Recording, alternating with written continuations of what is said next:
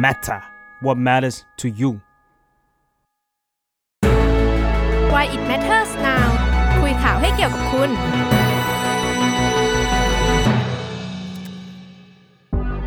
สวัสดีค่ะ ยินดีต้อนรับเข้าสู่รายการ Why It Matters Now นะคะ รายการที่จะมาคุยข่าวให้เกี่ยวกับคุณค่ะ ก่อนที่รอทุกคนเข้ามานะคะ ย้ำกันอีกทีค่ะว่าตอนนี้ทุกคนนะคะ รับชมเราผ่าน 2 ช่องทางค่ะ นั่นคือบนแฟนเพจนะคะ Facebook Fanpage ค่ะ The Matter นะคะ แล้วก็ใน YouTube The Matter นะคะระหว่างนี้ถ้าใครกำลังดูอยู่ในแฟนเพจ Facebook แฟนเพจ Facebook เนี่ยก็อยากให้ไปกด subscribe ใน YouTube นะคะ ระหว่างนี้ยังมีรายการอื่นๆนะคะ จาก The Matter เนี่ยรอให้คุณไปติดตามอยู่ เอาละค่ะวันนี้นะคะ ก็คิดว่าหนีประเด็นอะไรไปไม่พ้นนะคะอ้อยมาพร้อมกับนักข่าว The Matter เหมือนเดิมนะคะ สวัสดีค่ะสปายสวัสดีค่ะพี่อ้อยวันนี้ค่อนข้างที่จะดุหนีไม่เดืพ้อดนเนอะเออใช่ดุเดือดเป็นประเด็นที่ เหมือนที่เราโปรโมทไปเนาะว่าเฮ้ยคุณประยุทธ์เนี่ยเขาก็ตัวตึงเหมือนกันนะคะใน เป็นตัวตึงในรัฐสภาก็คือตัวตึงขับจานเอ่อดราม่าเอ่อไม่จะเรียกว่าดราม่าไม่ได้หลาย ๆ คดีที่เกิดขึ้นกับเขาเนี่ยก็ไม่มีคดีไหนที่เอาเขาลงเลยนะคะ โดยเฉพาะประคดีนี้ที่หลาย ๆ คนก็ร่วมลุ้นละกันใช่ว่าจะรอดหรือไม่รอดสรุปว่ารอดอืมสเนอะรุปเลยว่ารอดแบบมันเป็นคดีที่เราเราว่ามันเป็นคดีใหญ่ แล้วก็อ่าเป็นคดีที่แบบ มันคือตัวชี้ชะตาประมาณหนึงใช่เหมือนกันใช่ว่าจะเอาเขาลงไหมอืมอะไรเงี้ยอืมซึ่งก็อย่างที่ทุกคนรู้ค่ะเขาตัวตึงเขาตัวตึงจริงเขาตัวตึๆงเหมือนที่เราบอกไปก่อนที่เข้าประเด็นอืมแปลกใจไหมแปลกใจไหมกับคำตัดสินของศาลวันนี้ แปลกใจตอบแบบให้รู้ว่าว่าจริงใจไหมอะไรเรางี้ยก็แปลกใจเหมือนกัน แปลกใจอืมว่า โอ้อีกแล้วเหรอเขาได้ไปต่ออีกแล้วค่ะ อืมอืมๆแต่ก่อนอื่นที่จะแบบว่าเอ่อ คุยกันถึงให้มันลึกกว่านี้เนาะขอรีแคปให้ฟังอืมก่อนละกันว่าเฮ้ยทั้งหมดทั้งมวลเนี่ยมหากาบเรื่องคดีนายกแปดปีเนี่ยมันเกิดอะไรขึ้นเนาะก็เดี๋ยวย้อนไปเมื่อช่วงเดือนสิงหาค่ะ ประมาณกลางสิงหาเนาะ17 สิงหาค่ะ คุณหมอชนละนานสีแก้วเนาะหัวหน้าพักเพื่อไทยค่ะ ในฐานะผู้นำฝ่ายค้านในสภานะคะ ยื่นคำร้องต่อชวนหลีกภัยค่ะ ประธานสภาผู้แทนราษฎรนะคะ เพื่อขอให้ส่งคำร้องวินิจฉัยนะคะ ถึงศาลรัฐธรรมนูญ เพื่อพิจารณาว่าคุณประยุทธ์จันทร์โอชาในฐานะรัฐมนตรีเนี่ยเขาดำรงตำแหน่งเกิน 8 ปีหรือเปล่าอืมใช่ ทีนี้ก๊อกแรกก็คือ เราก็เฮกันประมาณหนึ่งว่าเฮ้ยศาลมีมติรับเรื่อง อืม พอสามีมติรับเรื่องปุ๊บก็เลยส่งคุณประวิทย์ขึ้นมานั่งรักษาการแทนเป็นใช่นายกรักษาการแทนใช่ประมาณช่วงเดือนเดือนเดือนหนึ่งเดือนที่อืมแล้วเดือนกว่าๆจนวันนี้ค่ะสปาย สิ้นสุดทางเลื่อน ก็คือชัดเจนแล้วนะคะ วันนี้ 30 กันยา 65 นะคะศาลรัฐธรรมนูญอ่านคำวินิจฉัยนะคะ พิจารณาให้เอ่อนายกประยุทธ์เนี่ยได้ไปต่อนะคะ ได้ทำหน้าที่ต่อนะคะ โดยเริ่มนับตำแหน่งนะคะ วาระการดำรงตำแหน่งเนี่ยเริ่มนับในตามรัฐธรรมนูญ 60อืมคุณประยุทธ์ก็สามารถทำงานต่อไปได้นะคะ จนครบวาระในปีหน้าเลยก็คือประมาณวันที่ 23 มีนา 66เนาะอืมก่อนที่จะมีกระบวนการเข้าสู่การเลือกตั้งใหม่ ซึ่งประเด็นก็คือคุณประยุทธ์ก็สามารถที่จะแคนดิเดตได้อีกเป็นนายกต่อได้อีกบางบางสื่อบางสำนักก็เลยคิดพาดหัวกันไปว่าเอ้ยอาจจะอยู่ยาวส่อแวว อาจจะอยู่ยาวถึงปี 68อืมอู้อีกสามปีใช่หกแปดคือเรามีเรามีน้องฝึกงานเออใน The MATTER มีน้องฝึกงานก็คนหนึ่งที่เล่าให้ฟังช่ว่าน้องบอกว่าเออ ประยุทธ์อยู่กับมาตั้งแต่เขาอยู่มต้นตอนจนตอนนี้จะรับปริญญาแล้วก็ยังอยู่ใช่ใช่และถ้ายังได้เป็นอีกก็คือน่ะทำงานใช่ทำงานก็ก็คืคืออเบอร์อืมชีวิตวัยรุ่น ช่วงชีวิตวัยรุ่นก็คือเราก็จะมีนายกที่ชื่อพลเอกประยุทธ์ต่อไปนะคะ ก็เรื่องนี้เป็นสถานการณ์ที่ค่อนข้างที่จะเราเราคิดว่าวันนี้ทุกสื่อนั่นแหละก็น่าจะคุยเรื่องนี้กันเพราะว่ามันสำคัญจริงๆเนาะใช่วันนี้ก็เหมือนกันเราก็จะ พาทุกคนคุยไปให้ถึงว่า เอ้ยการที่เขาได้อยู่ต่อการที่ศาลมีคำสั่งวิวินิจฉัยแบบนี้เนี่ยมันมันจะเกิดขึ้นอะไรกับชีวิตของเราต่อไปเนาะอืมแต่ก่อนอื่นที่เราจะคุยกันถึงรายละเอียดต่างๆ ค่ะ ทุกคนเดี๋ยวอยากให้สปายช่วยลองไล่ให้ฟังก่อนนะว่า เออเรารู้จักคุณประยุทธ์ในฐานะรัฐมนตรีเนี่ย ตั้งแต่ปีไหน อ่า ใช่ เป็นคร่าวๆเนาะคร่าวๆก็คือค่ะ ถ้าย้อนไปเนี่ยคุณประยุทธ์เนี่ยเขาเป็นนายกมาครั้งแรกเมื่อวันที่24สิงหาคม 57 หลังจากที่รัฐประหารยึดอำนาจมาในปี 57 นั่นแหละอืมอันนี้ก็คือครั้งแรกที่เขาเป็นค่ะ ครั้งที่สองเนี่ยคือเมื่อวันที่ 9 มิถุนายนหลังการเลือกตั้งทั่วไปในปีอือฮึ62 ซึ่งอันนี้ก็จะเป็นการแบบหลังจากประกาศและใช้รัฐธรรมนูญปี 60 ไปแล้วอะไรอย่างเงี้ยค่ะ ซึ่งถ้าเรานับตามข้อเท็จจริงเนี่ยอืม ก็คือนับตั้งแต่ปี 57 ถูกไหมอืมมันก็จะครบ 8 ปีไปแล้ว เมื่อวันที่ 24 สิงหาคม ซึ่งก็เป็นวันที่เขาถูกยุดอ่าศาลมีคำสั่งให้ยุติการปฏิบัติหน้าค่ะที่ชั่วคราวอะไรเงี้ยค่ะอืมประเด็นก็คือที่มันเป็นเป็นกลายเป็นประเด็นนี้ขึ้นมาคือข้อความในรัฐธรรมนูญเนี่ยเขาระบุไว้ชัดเจนค่ะ มาตราที่ 158วรรคสี่บอกว่านายกรัฐมนตรีจะดำรงตำแหน่งรวมกันแล้วไม่เกิน เกิน 8 ปีไม่ได้อืมทั้งนี้ไม่ว่าจะเป็นการดำรงตำแหน่งติดต่อกันหรือไม่ แต่มิให้นับรวมระยะเวลาในระหว่างที่อยู่ปฏิบัติหน้าที่ต่อไปหลังพ้นจากตำแหน่ง อันนี้คือเป็นการระบุไว้ชัดเจน โดยไม่ได้มีข้อยกเว้นใดอืมๆอ่า ดังนั้นเนี่ยเขาก็เลยตีความกันทุกคนก็ตีความกันว่า ทุกคนไม่ได้หลายคนตีความกันว่า ปี 57 เนี่ยคือเริ่มนับอืมว่าพลเอกประยุทธ์เป็นนายกอืมของประเทศไทย มันก็คือเหมือนเป็นจุดเริ่มต้น คือวักเนี้ยวักเอ่อวร มารคตสี่รามาตราหนึ่งห้าแปดอืมร้อยห้าสิบหนึ่งร้อยห้าสิบแปดวักสี่เนี่ยระบุไว้ว่า คนที่จะเป็นนายกเนี่ยห้ามเกินแปดปีใช่เขียนไว้เลยระบุไว้แบบมานานและอืมสิ่งนี้ก็เลยเป็นจุดเริ่มต้นเป็นประเด็นขึ้นมาใช่ที่จะคุณหมอชนน่านเอ่ยหรือใคใช่รๆก็เอ่ยก็แบบยื่นคำร้องว่าต่อให้อืมพิจารณา คุณประยุทธ์หน่อยว่าเขาเกินหรือไม่เกินถูกต้อใช่งไหมคะใช่อืมซึ่งหลังจากที่เอ่อคุณหมอชนน่านยื่นคำร้องไปเนี่ยก็มี 51 คณาจารย์จาก 15 มหาวิทยาลัยที่ส่งจดหมายถึงสารรัฐธรรมนูญในเรื่องนี้ด้วยเหมือนกันนะคะ ก็คือความเห็นของอาจารย์เนี่ยก็จะมีอยู่ 3 ข้อหลักอืมๆคือให้พิจารณาตามรัฐคือถ้าพิจารณาตามรัฐธรรมนูญเนี่ยพลเอกประยุทธ์ต้องพ้นตำแหน่งในวันที่ 14 สิงหาคมปีนี้ค่ะก็คือที่ผ่านมาอืมค่ะแล้วก็ในรัฐธรรมนูญเนี่ย ไม่ได้มีข้อยกเว้นในมาตราอืม158 วรรคสี่แบบที่เราพูดไปเมื่อกี้นะคะ แล้วก็เจตนารมณ์ของรัฐธรรมนูญในมาตราในมาตรานี้เนี่ยเขาพูดถึงเรื่องของการควบคุมนายกอืมไม่ให้อยู่ในอำนาจจนนานเกินไป ก็คือไม่ให้เกิดการผูกขาดอำนาจอืมดังนั้นเนี่ยไม่สามารถที่จะดำรงตำแหน่งต่อได้อืมอันนี้คือคือความคิดเห็นที่ถูกเสนอไปในการวินิจฉัยของสารรัฐธรรมนูญด้วยนะคะอืมแต่ว่าพอศาลรับเรื่องไปเนี่ยมันก็มี มีเอกสารหลุดเนาะพี่อ้อย เราอุ๊จะยเห็นข่าวใช่เอกสารหลุดของคุณมีชัยฤชุพันธ์ค่ะที่บอกว่าเฮ้ยมันต้องเริ่มนับตอนปีม60 ก็คือตอนที่รัฐธรรมนูญประกาศใช้อืมถึงแม้ว่าก่อนหน้านี้เนี่ยมันจะเคยมีการประชุมกันไว้ แล้วก็มีการแบบรับรองการประชุมนั้นแล้วนะคะ ว่าคุณมีชัยเนี่ยบอกว่าให้เริ่มนับตามแบบที่ที่ดำรงตำแหน่ง คือหมายถึงว่าแม้ว่าจะดำรงตำแหน่งอยู่ก่อนวันที่รัฐธรรมนูญ 60 ฉบับนี้เนี่ยประกาศใช้อืม ก็ไม่เกี่ยวต้องนับตอนแบบรวบเวลาอ่าทั้งที่ก่อนหน้าที่รัฐธรรมนูญประกาศใช้และหลังประกาศใช้ด้วย เอ๊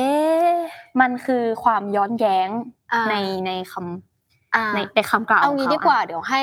ผู้ชมที่กำลังรับชมเราอยู่ลองลองคอมเมนต์กันว่าสำหรับความรู้สึกทุกคนละกันอืมว่า คุณประยุทธ์จันทร์โอชาเนี่ยเขา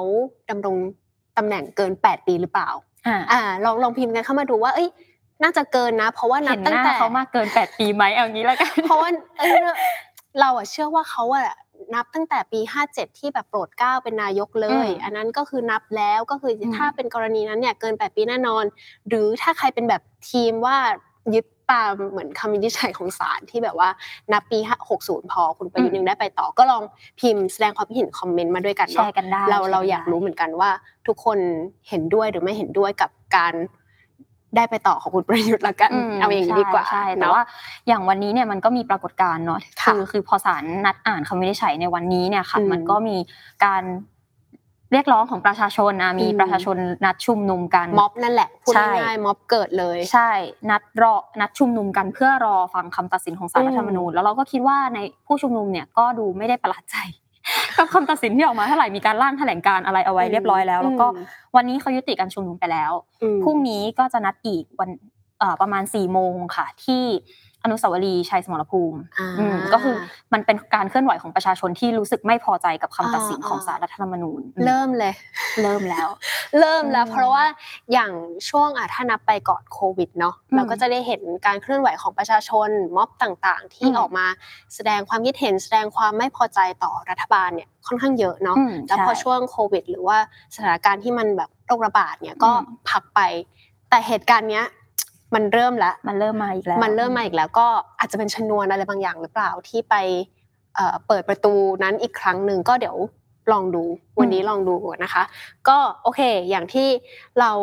wrap up ให้ทุกคนฟังเนาะเป็นเหตุการณ์ background เล่าให้ฟังว่ามันเกิดอะไรขึ้นเนาะทีนี้ค่ะ วันนี้นะคะ เราคุยมาถึงตรงนี้แล้วหลายคนก็อยากฟังรายละเอียดที่มากกว่านี้นะคะ ก็รายการของเรานะคะก็เลยชวนนะคะ อาจารย์ยุทธพรนะคะ อิสระชัยจากคณะรัฐศาสตร์ มสุโขทัยธรรมาธิราชนะคะ แล้วก็พี่ถานะคะขออนุญาตเรียกพี่ถาพี่ถาพี่ถานัดปกนัดชาปกรนะคะนามเมืองจากไอรอนะคะ มาอ่านเกมการเมืองกับเราด้วยกันว่าเฮ้ยหลังจากคำตัดสินที่มันเป็นแบบนี้เนี่ย มันจะเกิดอะไรขึ้นต่อจากนี้ รวมถึงชีวิตคนไทยในอนาคตที่อืมต้องอยู่ภายใต้นายกที่ชื่อว่าพลเอกประยุทธ์ต่อไปเนี่ย มันจะเกิดอะไรขึ้นอืมมันจะเกิดม็อบเกิดเอ่อการเรียกร้องอะไรอีกหรือเปล่า หรืออมว่าอืมการเมืองภายในจะ อะไรเป็นยังไงต่างๆ จะเป็นอ่ายัยังไงนะคะ ก็วันนี้นะคะ เดี๋ยวขอเชิญพี่ถานะคะ แล้วก็อาจารย์ยุทธพรนะคะ สวัสดีค่ะ สวัสดีค่ะ สวัสดีครับสวัสดีค่ะสวัอาสดีคจารัรบย์วันนี้วันนี้อาจารย์เดินสายมากเลยนะคะ อาจารย์ก็ไปหลายแห่งอยู่ครับ ค่ะ ขอบคุณมากนะคะ อาจารย์ที่มาร่วมคุยกับ The ครับ Matter ของเรานะคะ สวัสดีพี่ถาด้วยนะคะครับ ฮัลโหลพี่ถาไม่เป็นไรค่ะฮัลโหลเมต้นครับโอเคอ่าค่ะโอเคสวัสดีค่ะนั่นเดี๋แหยวละมาละโอเคเดี๋ยวอ้อยเริ่มสวัสต้นดีอาจารย์ยุทธพรนะครับโอเคครับ สวัสดีครับครับสวัสดีครับ เดี๋ยวเริ่มต้นอย่างนี้ค่ะ ถามทั้งครับสองท่านก่อนทั้งสองท่านก่อนเลยค่ะว่าเซอร์ไพรส์ไหมแปลกใจไหมกับคำตัดสินของศาลในวันนี้ค่ะ ใครก่อนดีครัคะบก็ถ้าแล้วแล้วแล้วแต่ฮะเชิญเชิญคุณถาก่อนก็ได้ครับอ่าโอเคค่ะก็โอเคครับครับเอ่อ ก็คงไม่ได้เซอร์ไพรส์ครับ เพราะเรานี่ไม่ใช่ครั้งแรกใช่ไหมครับ ที่ศาลรัฐธรรมนูญ save ประยุทธ์นะฮะ save พลเอกประยุทธ์อืมนี่เป็นครั้งที่สี่แล้วใช่ไหมครับ จากคดีถวายสัตย์จากคดีเอ่อเจ้าหน้าที่ของรัฐจากคดีบ้านหลวงใช่ไหมครับอืมอันนี้ก็เป็นคดีที่สี่อืมซึ่งเอ่อก็ไม่ได้แปลกใจเพราะ save มาแล้วหลายครั้ง ก็เป็นค่ะการ save อีกครั้งหนึ่งก็ก็ไม่ได้แปลกใจแล้วก็เอ่อเรื่องหนึ่งที่ควรจะต้องพูดกันก็คือว่าเอ่อ ที่มาของศาลรัฐธรรมนูญในช่วงปัจจุบันเนี่ยเสียงข้างมากเนี่ยมาจากการแต่งตั้งทางอ้อมของคสช.หรืออีกนัยหนึ่งก็คืออมการแต่งตั้งทางอ้อมโดยพลเอกประยุทธ์เพราะฉะนั้นเอ่อคำวินิจฉัยที่ออกมาผลของคำวินิจฉัยเนี่ยไม่ได้เซอร์ไพรส์แต่ว่าสิ่งที่เซอร์ไพรส์คือรายละเอียดของคำวินิจฉัยครับ ซึ่งอืมงงมีหลายเรื่องที่ยอมรับว่า ฟังแล้วก็อืมเหรอเหรอเป็นอย่างนี้ใช่ไหมเหรอเข้าใจถูกหรือเปล่านะอะไรเงี้ยอืมครับมีมีจุดไหนที่พี่ถาครู้รับสึกเอะบ้างดีกว่า จากคำตัดสินในวันนี้ค่ะอืมโอ้โหเราเราจริงๆเราไม่ก็เอ๊ะหรือต้องถามว่าจุดไหนเราที่จะไม่พูดเอ๊ะได้หรือเปล่าเอาเอาเท่าที่ได้เอาเท่าที่ได้ค่ะเอาจริงผมผมคิดว่าเรื่องที่ที่ที่ไม่แน่ใจว่าอาจารย์ยุทธพรจะรู้สึกเหมือนกันหรือเปล่าก็คือว่า ถ้าคำวินิจฉัยออกมาแบบนี้ทำไมใช้เวลาถึงสามสิบแปดวันอืมคือโอ้โห ถ้าถ้าจะตัดสินให้ง่ายขนาดนี้เนี่ย ผมว่าสองวันก็ก็เขียนได้แล้วล่ะ คือทำไมต้องยื้อเวลาไปถึงสามสิบแปดวันไอ้สามสิบแปดวันนี่ไปนั่งคุยอะไรกันเหรอคุณอืมคุณเถียงอะไรกันเหรอครับมันมันมีเรื่องที่ต้องเถียงกันเหรอครับ คือถ้าจะบอกว่าให้มีผลบังคับใช้ตั้งแต่วันที่รับนูนประกาศใช้เนี่ย ตัดสินได้ตั้งแต่คุณมีชัยยื่นแล้วฮะคือคุณมีชัยยื่นไปเนี่ยแทบจะ copy paste กันมาเลยอืมไม่ต้องใช้เวลาพิจารณานานขนาดนี้อืมครับอืมนี่นี่เป็นเรื่องเรื่องแรกที่เอ๊ะเรื่องที่สองก็คือว่า เอ่อผมคิดว่ามัน มันก็มีส่วนที่สารรัฐธรรมนูญไม่ได้พูดนะครับ คือสิ่งที่สารรัฐธรรมนูญพูดเนี่ยถ้าสรุปง่ายๆเนี่ยคือสารบอกว่า วาระการดำรงตำแหน่งของพลเอกประยุทธ์จันทร์โอชาเนี่ยให้เริ่มนับเมื่อรัฐธรรมนูญประกาศใช้ โดยตีความตามหลักทั่วไปนะครับอืมหลักทั่วไประบุว่ากฎหมายย่อมมีผลใช้บังคับ เมื่อมีการประกาศใช้กฎหมายนั้นนะครับอืมก็คือมีรัฐธรรมนูญ60 แล้วถึงมีผลบังคับใช้ เพราะฉะนั้นถ้าจะอ้างมาตรา158วรรคสี่ที่ระบุว่า ให้นับวาระ 8 ปีเนี่ยก็ต้องเริ่มนับเมื่อรัฐธรรมนูญประกาศใช้ ดังนั้น วาระนายกของพลเอกประยุทธ์เนี่ยยังไม่สิ้นสุดนะครับ ยังอยู่ได้อีก อย่างน้อย 2 ปีแล้วกันนะครับถ้านับ 60 ก็คืออยู่ได้ถึง 68 ก็อยู่ได้อีก 2 ปีอืมนะครับอืมทีนี้สิ่งที่สารรัฐธรรมนูญไม่พูดเลย ซึ่งผมว่าเป็นเรื่องสำคัญก็คือว่าเอ่อหนึ่งเอ่อสารรัฐธรรมนูญเนี่ยมีการพยายามจะโต้แย้งเรื่องบันทึกการประชุมที่มีเอกสารหลุดมาใช่ไหมครับว่าอืมค่ะเอะตัว คุณมีชัยฤชุพันธ์ก็ดีคุณสุพจน์ไข่มุกก็ดีเนี่ย ต่างพูดว่า ไอ้เอ่อมาตราหนึ่งห้าแปดเนี่ยให้มีผลใช้บังคับกับคณะรัฐมนตรีที่อยู่ตามรัฐมนูญมาตราสองหกสี่ใช่ไหมครับ ซึ่งแปลว่าก็ต้องมีผลบังคับใช้ไปถึงตอนดำรงตำแหน่งตอนปีห้าเจ็ดนะครับ แต่ว่าสารรัฐมนูญก็ไปบอกไปไปอ้างว่าเออคือไม่ได้พูดเรื่องนี้ชัดนะครับ ไปพูดว่าก็ถ้าอยากจะให้หนึ่งห้าแปดวรรคสี่มาใช้ก็ต้องเขียนไว่าในเอกสารความมุ่งหมายของรัฐธรรมนูญซึ่ง ผมว่าประหลาดคือเอกสารความมุ่งหมายของรัฐธรรมนูญมันจะเขียนอะไรยาวได้ขนาดนั้นก็อืมโอเคจริงๆมันควรเขียนยาวแหละ แต่ว่าอ่าบันทึกการประชุมอะมันก็เป็นเรียกอะไร มันก็มีหัวเชื้อในการบอกอยู่ว่ามันจะตีความยังไงอืมนะครับ แต่ว่าเอ่อสารรัฐธรรมนูญไม่ได้ตีประเด็นเนี้ยให้มันกระจ่างทั้งที่มันเป็นหนึ่งในประเด็นที่เอ่อทางฝักฝ่ายพักฝ่ายค้านเขายื่นคำร้องไปอืมและ สิ่งที่สารรัฐธรรมนูญไม่พูดเลย ก็คือเรื่องเจตนารมณ์ของรัฐธรรมนูญถ้าเราไปอืมดูในเอกสารคำอธิบายประกอบรายมาตราเนี่ยเขาจะบอกว่าการกำหนดระยะ 8 ปีไว้ เพื่อมิให้เกิดการผูกขาดอำนาจในทางการเมืองยาวเกินไป ทีนี้ถ้าเรานับโดยสามัญสำนึกของเราเนี่ยพลเอกประยุทธ์เป็นนายกตั้งแต่ปี 57 จนถึง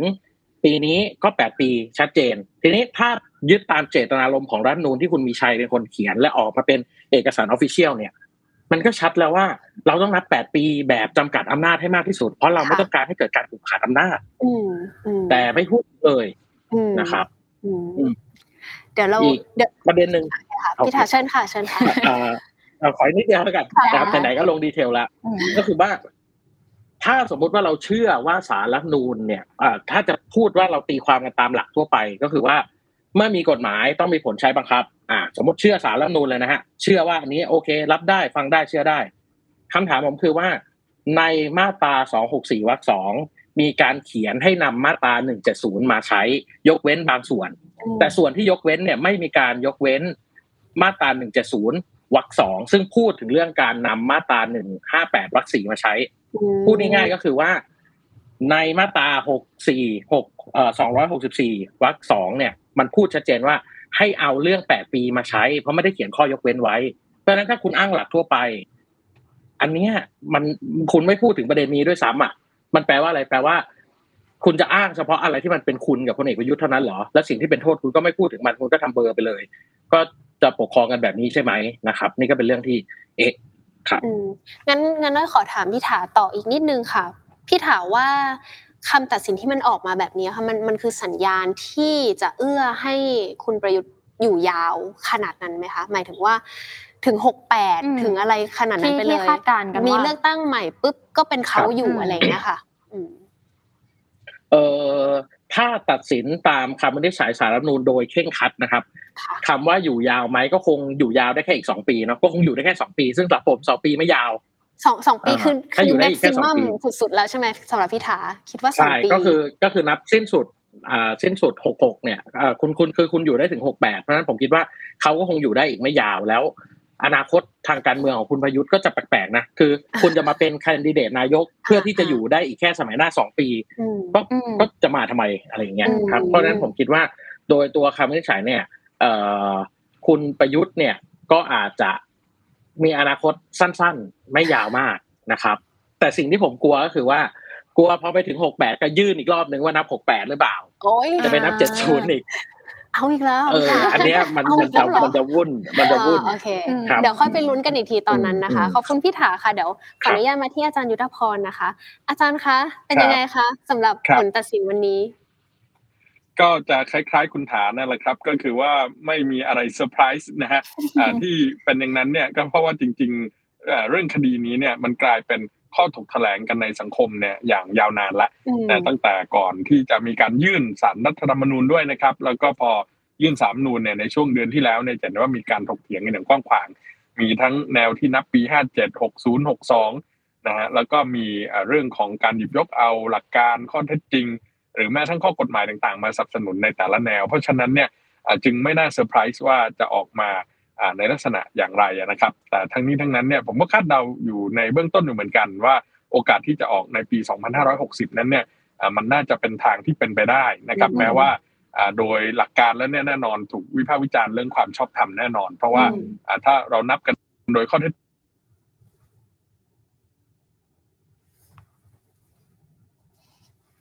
อาจารย์คะเสียงเสียงหาย อาจจะมีปัญหาเรื่องสัญญาณอิอานเทอจารร์เน็ตย์เสียงนะคะหายไปแล้วไม่เป็นไรเดี๋ยวเรากลับมาต่อ ทีนี้เรา เดี๋ยวอะแล้วงั้นเดี๋ยวขอขอพี่ถาก่อนแล้วกันนะโอเคค่ะเดี๋ยวเดี๋ยวอาจารย์กลับมาอีกที ขออนุญาตพี่ถาค่ะอาจารย์หลุดไปแล้วน่าจะเป็นสัญญาณเพราะอินเทอร์เน็ตพี่ถาถามแบบครับคือมันจะมีประเด็นในในการถกเถียงในอินเทอร์เน็ตเยอะมากค่ะอืมว่าเฮ้ยโอกาสแบบนี้มันมันจะมีผลคือตอนแรกอะเราอะลุ้นกันว่า ถ้าเอ่อคุณประยุทธ์ไม่รอดเนี่ยอืมจะยุบสภาไหมอ่าจะแบบอะไรวุ่นวายอะไรกันขนาดนั้นไหมพี่ถามมองประเด็นเรื่องยุบสภายังไงบ้างคะครับเออเอาเป็นพูดพูดเรื่องแนวแนวทาง ถ้าไม่รอดก่อนเนาะคืออมสมมุติว่าวันนี้ศาลรัฐธรรมนูญเอ่อตัดสินว่าเอ่อพลเอกประยุทธ์อยู่ครบแปดปีเนี่ย ผมคิดว่าก็อาจจะไม่ยังไม่ยุบสภาก็ได้นะครับ เพราะว่าเอ่อเขาคงอยากได้นายกที่มีอำนาจเต็มมากกว่าอืมแล้วค่อยยุบสภาค่ะครับ เพราะว่าเอ่อพูดจริงๆเนี่ยเวลาใกล้ช่วงเลือกตั้งเนี่ยครับฝ่ายรัฐบาลเนี่ยมักจะได้เปรียบเพราะเขาจะต้องมีนโยบายแจกของขวัญปลายปีเสียก่อนอ่าใช่ใช่ใช่อ่าเป็นซันตาคือคลอเขาสจะต้องแบบอนุมัติ งบกลางเพื่อที่จะแบบแจกของขวัญเพื่อที่จะอืมเตรียมตัวทางสู่การเลือกตั้งเพราะฉะนั้นผมคิดว่าเอ่ออมเขาอาจจะไม่ยุบใบ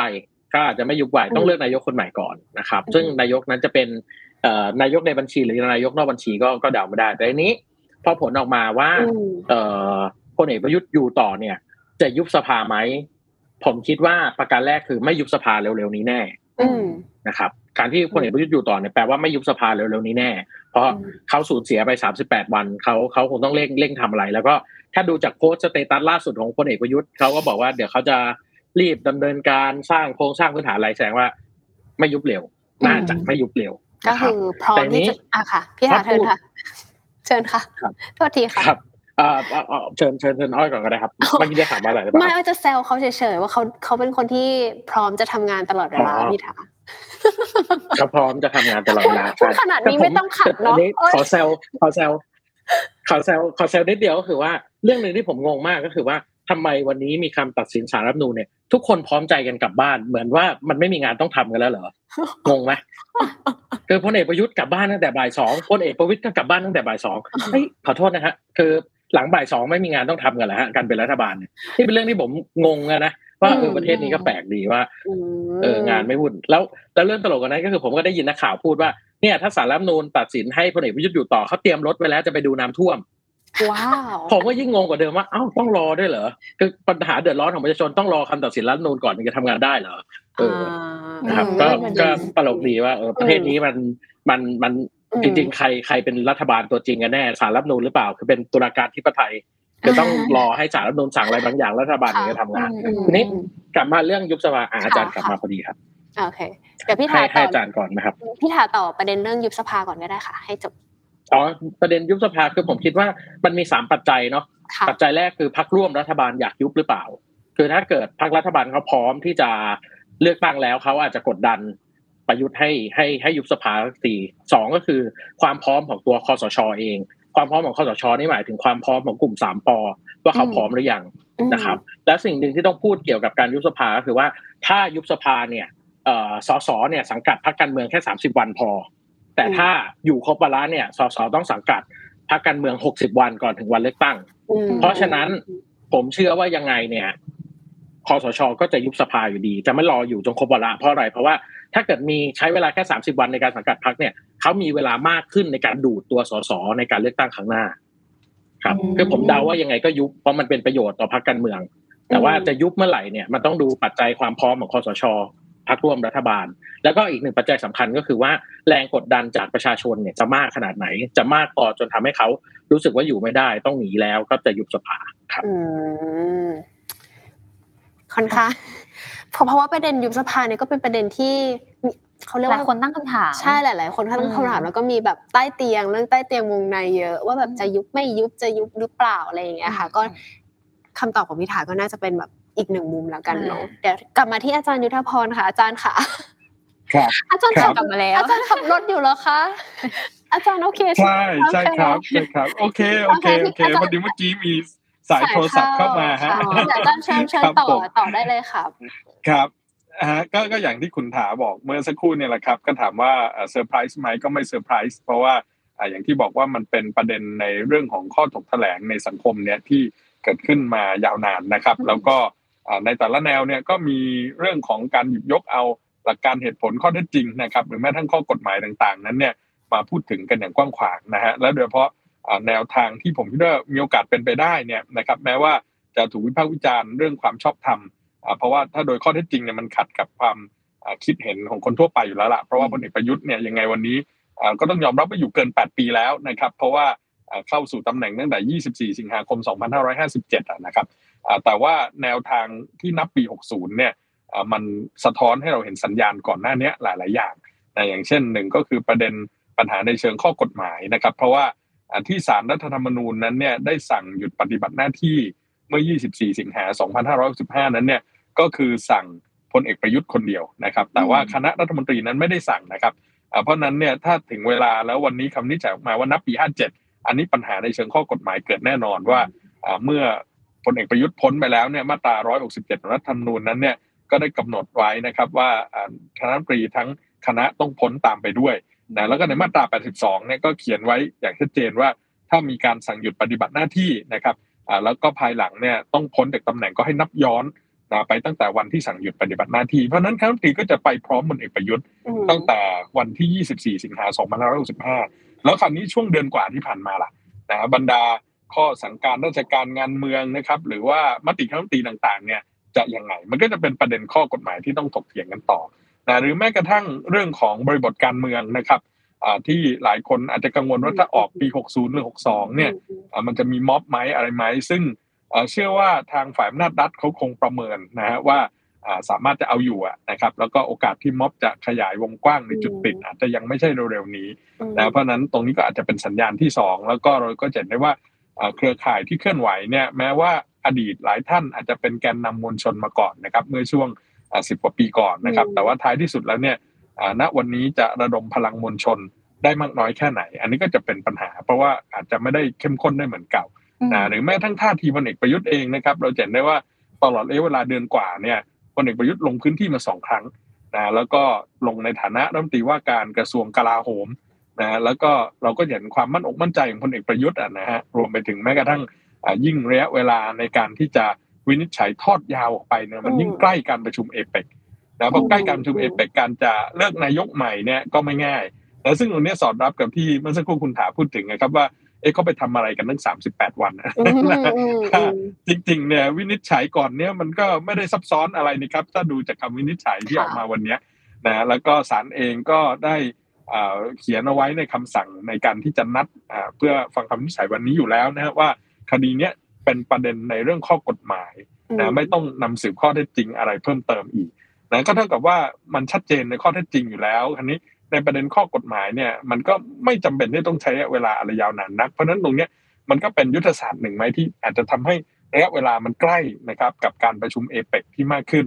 นะก็อาจจะมีส่วนนะครับในการที่จะอ่าทำให้คำวินิจฉัยออกมาในลักษณะที่เป็นปี 60ค่ะแต่แต่ว่าถ้าเป็นปี 62 แน่นอนว่าอ่า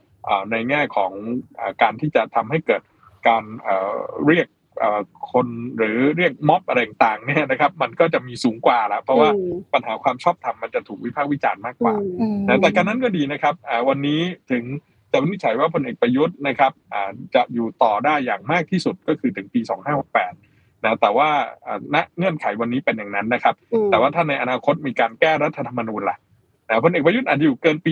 2568 ก็เป็นไปได้นะครับนะหรือว่ามีเรื่องของการร่างรัฐธรรมนูญใหม่แล้วไม่มีการพูดถึงเรื่องของนายก 8 ปีไว้ในนั้นอีกอืมนะนี่ก็คือจุดที่อาจจะต้องจับตาการเมืองต่อจากนี้นะครับ แล้วก็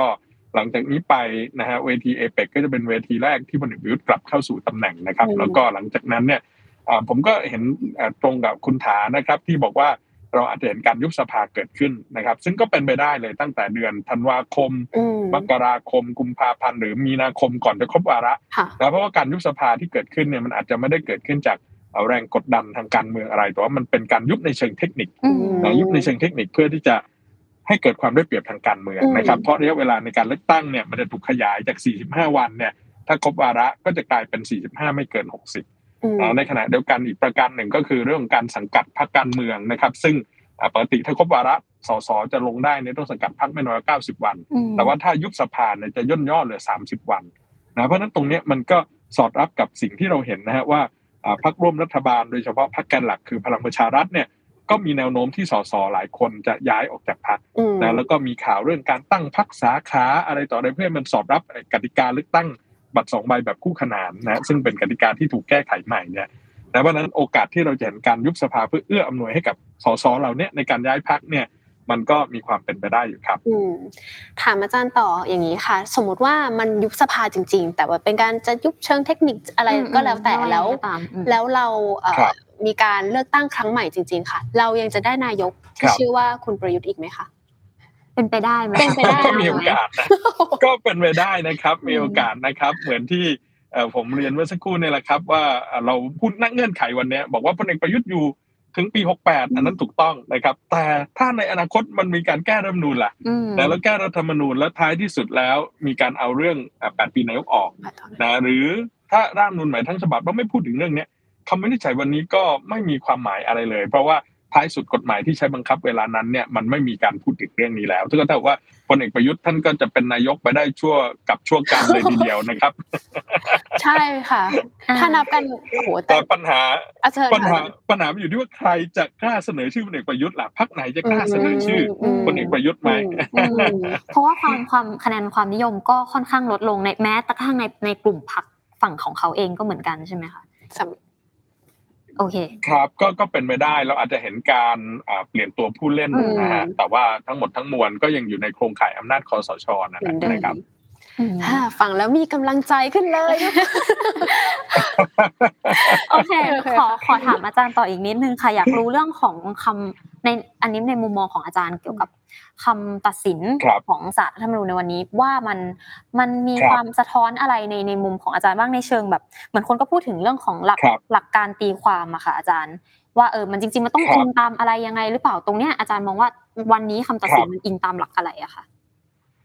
ครับก็มีอยู่สองประเด็นนะฮะที่ที่ผมยังอ่าค่อนข้างคาใจอยู่นะครับค่ะอันแรกนั้นเนี่ยก็คือเรื่องของการที่บอกว่าอ่า การวินิจฉัยนั้นเนี่ยจะวินิจฉัยย้อนหลังไม่ได้อืมนะเพราะถ้าย้อนหลังเนี่ยจะต้องมีการเขียนเอาไว้อย่างชัดเจนว่าให้ย้อนหลังได้นะศาลก็พยายามหักล้างในประเด็นเนี้ยในอืมในเรื่องของกรณีของการยุบพรรคการเมืองอืมนะซึ่งอ่าจริง ๆ แล้วเนี่ยต้องบอกว่าบทบัญญัติในเรื่องนายก8ปีเนี่ยเป็นบทบัญญัติในลักษณะของการจำกัดอำนาจฝ่ายบริหารนะครับ ซึ่งจริงเนี่ยต้องบอกว่ามันผิดฝาผิดตัวด้วยซ้ำไป เพราะว่าเรื่องการจำกัดอำนาจฝ่ายบริหารเนี่ยมันจะต้องอยู่ในอ่า ลักษณะของระบอบการปกครองแบบประธานาธิบดี แบบสหรัฐอเมริกาอืมอะไรอย่างเงี้ยนะครับ เพราะว่าถือว่าฝ่ายบริหารมาจากการเลือกตั้งโดยตรงของประชาชน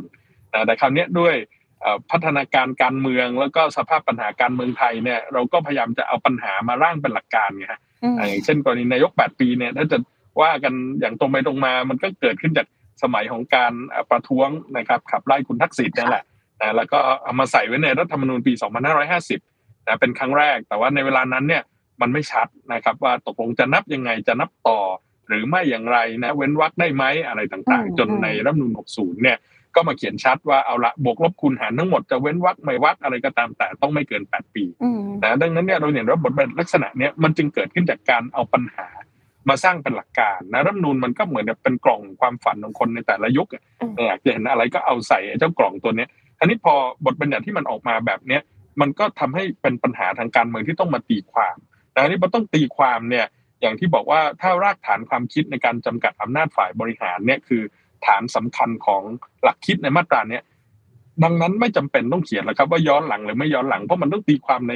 ลักษณะของการจำกัดอำนาจอืมนะครับอืมของผู้อยู่ในอำนาจรัฐอยู่แล้วนะครับ ซึ่งนี้มันเป็นหลักที่เราเรียกว่าหลักนิติธรรมหรือ the rule of law อืมนะมันเป็นหลักตรงนี้อยู่แล้วนะครับเพราะฉะนั้นก็แปลกใจทำไมศาลว่าอ่า ถ้าจะให้ย้อนหลังก็ต้องเขียนว่าย้อนหลังสิอะไรอย่างเงี้ยนะครับ อันนี้คือประเด็นที่หนึ่งนะฮะส่วนประเด็นต่อมาก็คือเรื่องเจตนารมณ์นะครับอ่าแม้ว่าศาลจะบอกว่าอ่าไม่ได้เขียนเอาไว้ในความมุ่งหมายของรัฐธรรมนูญอะไรก็ตามเนี่ยนะครับอ่าแต่ลืมนะฮะว่าเจตนารมณ์ของกฎหมายหรือเจตนารมณ์รัฐธรรมนูญนั้นมันก็มีที่มาได้สองแหล่งนะครับ ตามทฤษฎีทางกฎหมายมหาชนเนี่ยก็คืออ่าเจตนารมณ์นั้นเกิดขึ้นจากตัวรัฐธรรมนูญเอง ซึ่งศาลก็ต้องไปค้นหาอันนี้ก็ใช่ แต่อีกด้านหนึ่งเจตนารมณ์ก็มาจากตัวผู้ร่างด้วยนะครับอืมนะว่าอย่าลืมว่ารัฐธรรมนูญหรือกฎหมายเนี่ยมันก็คือผลผลิตทางสังคมอย่างหนึ่งนะเพราะฉะนั้นเนี่ยจะบอกว่ามันเกิดขึ้นอย่างลอยๆเนี่ยมันไม่ได้อยู่แล้ว เพราะฉะนั้นเนี่ยอ่าศาลก็จะหักล้างในประเด็นเรื่องของเอกสารอ่าหลุดนะครับ ในเรื่องของบันทึกการประชุมอะไรต่างๆ ที่ต่อมาก็อ่าปรากฏว่ามีการไปพบว่ามันก็เป็นอ่าการบันทึกเอาไว้อย่างนั้นจริง ๆ เนี่ยอืมนะว่าอ่าเป็นเพียงแค่ความเห็นของประธานคณะกรรมการร่างรัฐธรรมนูญกับอ่า รองประธานกรรมการร่างรัฐธรรมนูญเท่านั้นไม่ผูกพันแล้วก็อ่าทิ้งระยะเวลามาแล้วถึงหนึ่งปีกว่าๆอะไรเงี้ยนะครับ ผมว่ามันก็ฟังดูแล้วก็อาจจะอ่าโดยสาธารณชนทั่วไป หรือวินดิวชนทั่วไปเนี่ยเขาก็อาจจะเกิดคำถามขึ้นได้เหมือนกันอืมนะว่าคนร่างเองอะ มีเจตนารมณ์แบบเนี้ยนะแต่ศาลบอกว่าอะศาลไม่คิดว่าคนร่างจะคิดอย่างนั้น มันก็อาจจะไปขัดกับความรู้สึกของคนอยู่พอสมควรครับอืมอืมเหมือนมันมันมีความไม่ไม่ลงรอยแบบเขาเรียกว่ายังไง มันมันปะมันผิดผิดไปหมครัดบใช่ไหมคะผิดล็อกไปหมดหมายถึงในในแง่คือไหนทำให้ขัดกับความรู้สึกของคนอ่านะแล้วก็จะอืมทำให้เกิดสิ่งที่เราเรียกว่าปัญหาความชอบธรรมทางการเมืองอืนะมฮะแล้วว่าปัญหาความชอบธรรมก็คือเรื่องของการได้รับการยอมรับอืมนะจากสังคมหรือจากผู้คนอืม นะแต่อย่างไรก็ดีครับคำวินิจฉัยครั้งเนี้ยเชื่อว่าก็จะอ่าเป็นข้อถกแถลงนะครับอ่าในสังคมต่อไปอีกอืมนะนี่ยังดีนะครับว่าศาลก็ยังชี้ว่านับยังไงนะเพราะก่อนหน้านี้เนี่ยก็ยังมีข่าวออกมาว่าเป็นไปได้เหมือนกันที่คำวินิจฉัยอาจจะไม่พูดถึงเรื่องวิธีการนับนะถ้าอย่างนั้นเนี่ยโอ้ยิ่งแล้วใหญ่เลยครับอืมอืมเพราะว่าจะสร้างข้อกังขาและก็ถกแถลงให้สังคมไปอีกต่อไปแล้วครับ ว่าตกลงแล้วจะนับยังไงนะครับอืมอืมถ้าอย่างนั้น อันนี้ขออาจารย์อีกนิดนึงค่ะอยากรู้ว่าแล้วแล้วการครับที่เขาตีตีความมาอย่างนี้โดยยึดหลักการแบบนี้อะค่ะอาจารครัย์บคือปคกรับติคำวินิจฉัยของสารรัฐธรรมนูญมันจะมีความแบบ เป็นบรรทัดฐานของอืมสังคมประมาณหนึ่งเหมือนกันว่าเดี๋ยวจะถูกเอาไปใช้ต่อในคดีต่อๆไปอะไรอย่างเงี้ยค่ะอาจารย์มันจะมีผลอะไรยังไงไหมอะคะกับคำตัดสินที่ออกมาวันนี้ แล้วจะเป็นบรรทัดฐานต่อไปในอนาคตหรือเปล่า คือตัวรัฐธรรมนูญเองนั้นเนี่ยได้รับรองอืนะมว่าคำวินิจฉัยสารรัฐธรรมนูญนั้นผูกพันองค์กร ทุกองค์กรตามรัฐธรรมนูญ เพราะฉะนั้นเนี่ยอ่ามันก็จะเป็นการวางบรรทัดฐานต่อไปนะครับอืมถ้ารัฐธรรมนูญปี 60 ยังอยู่นะอืมอ่าค่ะเว้นเสร็จแต่ว่าถ้ามีการแก้รัฐธรรมนูญหรือร่างใหม่ทั้งฉบับ แล้วมันเปลี่ยนแปลงอ่าหลักการตรงนี้ก็ต้องไปยึดกฎหมายในเวลานั้นนะครับอืมแต่ว่าถ้าณวันนี้มันก็ผูกพันนะครับอ่าไปแล้วก็อ่านอกจากนี้มันก็กลายเป็นสิ่งที่อ่า จะเรียกได้ว่าเป็นบรรทัดฐานทางรัฐธรรมนูญปี 60เนี่ยผมใช้คำนั้นเพราะว่าก็กรอบจำกัดเฉพาะรัฐธรรมนูญฉบับนี้นะครับดังนั้นเนี่ยตรงนี้มันก็จะส่งผลต่อการนับระยะเวลานะครับของการดำรงตำแหน่งนายกรัฐมนตรีนะของนายกรัฐมนตรีท่านอื่น ๆ หลังจากปี 60 เป็นต้นมาด้วยนะครับ อืมโอเค กลับไปที่พี่ถานิดนึงเดี๋ยวพี่ถาเหงา ถาคะมีอะไรอยากเสริมกับเรื่องนี้ไหมคะ เรื่องของหลักการตีความอืมการพิจารณาเจตนารมณ์รัฐธรรมนูญตรงเนี้ยค่ะพี่ถามองว่ายังไงบ้างคะครับ เออครับ เห็นด้วยกับอาจารย์ยุทธพรเลยครับ แล้วก็เออผมคิดว่าอันเนี้ยเป็นเรื่องใหญ่ พอศาลไม่ตัดสินภายใต้หลักนิติธรรมหรือ rule of law แบบที่อาจารย์ยุทธพรพูดเนี่ย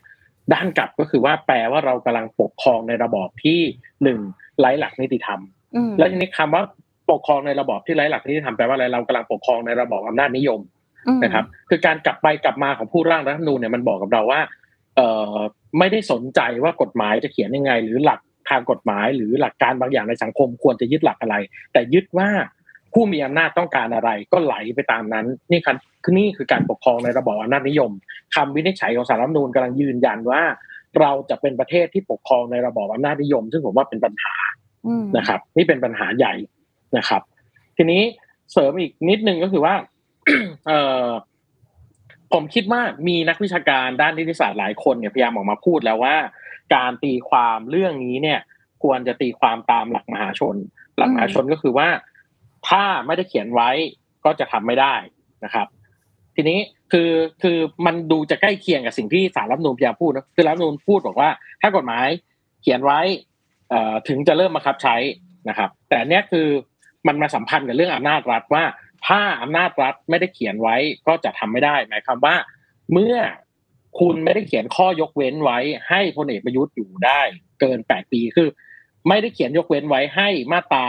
หนึ่งห้าแปดเนี่ยมาบังคับใช้กับพลเอกประยุทธ์เนี่ยเพราะฉะนั้นก็ต้องเอามาตราหนึ่งห้าแปดมาบังคับใช้อืมนะครับ เพราะว่ามันเป็นไปตามเจตนารมณ์ที่ต้องการจะจำกัดอำนาจของฝ่ายบริหารให้มากที่สุดไม่ให้ผูกขาดอำนาจนะครับ แต่ว่า เนี่ยมันกลับหัวกลับหางแล้ว เอ่อคำวินิจฉัยของสารรัฐธรรมนูญมันก็เรียกว่าอะไรอะมันมันไม่มันคือคำว่าศาลเนี่ยครับมันควรจะยุติข้อพิพาทยุติข้อสงสัยของประชาชนแต่ว่า พอมันไม่ได้ยุติจนสิ้นสงสัยเนี่ย คุณอืมพูดอะไรที่มันดู เออผมก็ไม่รู้ว่าใช้คำนี้จะแรงไปไหมคือมันดูแถอะมันดูแบบทำยังไงก็ได้ให้ได้ให้ให้พลเอกประยุทธ์อยู่ในอำนาจได้มากที่สุดแล้วอืมมันเกิดความคลางแคลงใจในหมู่ประชาชนน่ะ เมื่อคุณไม่สามารถยุติข้อพิพาทได้ ข้อพิพาทนั้นจะบานปลายและใหญ่โต และมันจะนำไปสู่ความขัดแย้งในที่สุด อืมอืมผมคิดว่าเนี่ยเป็นเรื่องใหญ่เป็นปัญหาว่าทำไมเราถึงต้องปกครองในหลักนิติธรรมเพราะว่าเราต้องการให้สังคมเนี้ยมันมีบรรทัดฐานมันต้องมีหลักมีเกณฑ์ว่า เอ่อจะต้องตีความยังไงไม่ให้รัฐนั้นรู้แก่อำนาจหรือขยายอำนาจไปเรื่อยๆ จนอืมประชาชนเกิดความไม่พอใจ แล้วเมื่อนั้นประชาชนก็จะลงถนน คือเราไม่อยากเห็นภาพเหล่านี้ไงแต่กลายเป็นว่า